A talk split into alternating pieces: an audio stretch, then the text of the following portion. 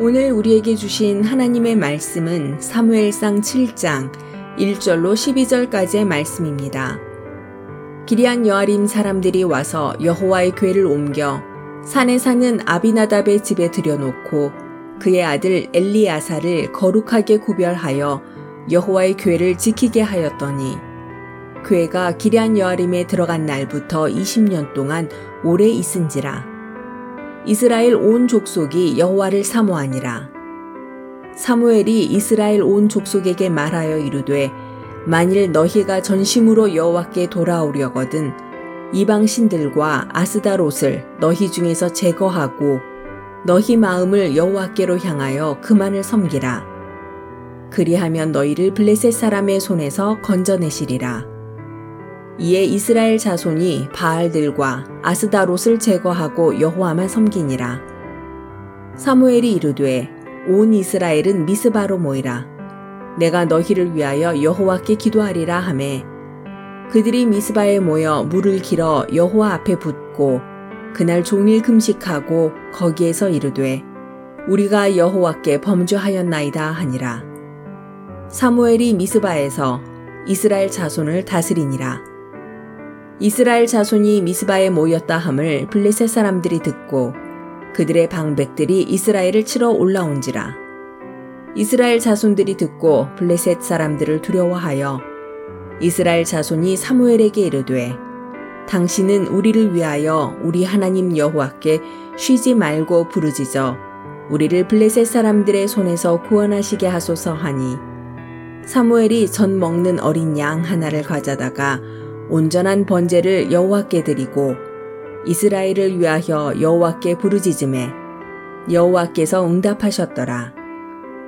사무엘이 번제를 드릴 때에 블레셋 사람이 이스라엘과 싸우려고 가까이 오매 그날에 여호와께서 블레셋 사람에게 큰 우레를 발하여 그들을 어지럽게 하시니 그들이 이스라엘 앞에 패한지라. 이스라엘 사람들이 미스바에서 나가서 블레셋 사람들을 추격하여 백갈 아래에 이르기까지 쳤더라.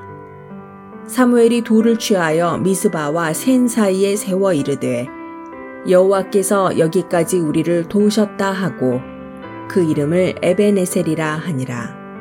아멘.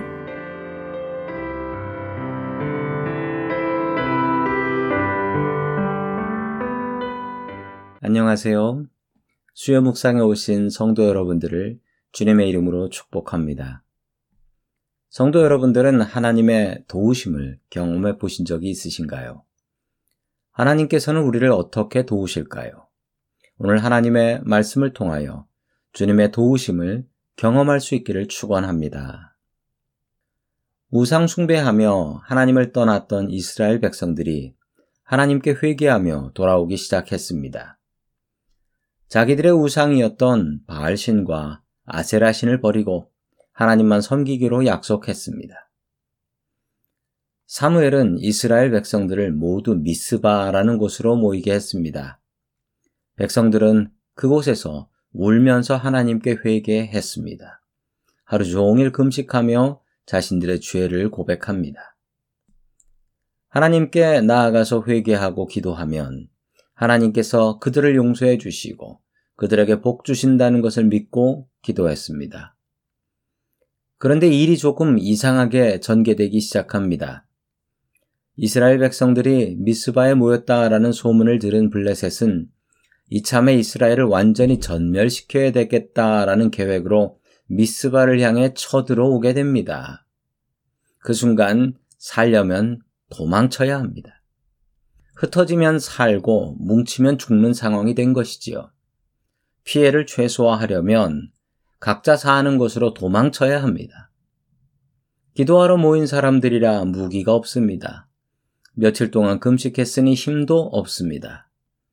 사무엘은 도망가는 대신 더 열심히 기도하자고 백성들에게 간청을 하지요. 그리고 하나님 앞에 더욱더 간절히 기도합니다. 믿음으로 도전하기로 다짐한 것입니다. 하나님께서 이 믿음의 도전에 응답해 주셨습니다. 하나님께서는 하늘의 천둥 소리로 블레셋 군대를 겁먹게 하셨고 블레셋 군대는 도망치기 시작합니다. 이스라엘은 도망하는 적들을 쫓으면서 물리쳐 버립니다.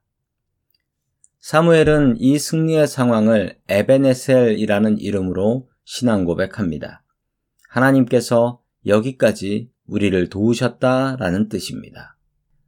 아무리 열심히 하나님을 믿어도 우리에게는 블레셋과 같은 적들이 있습니다.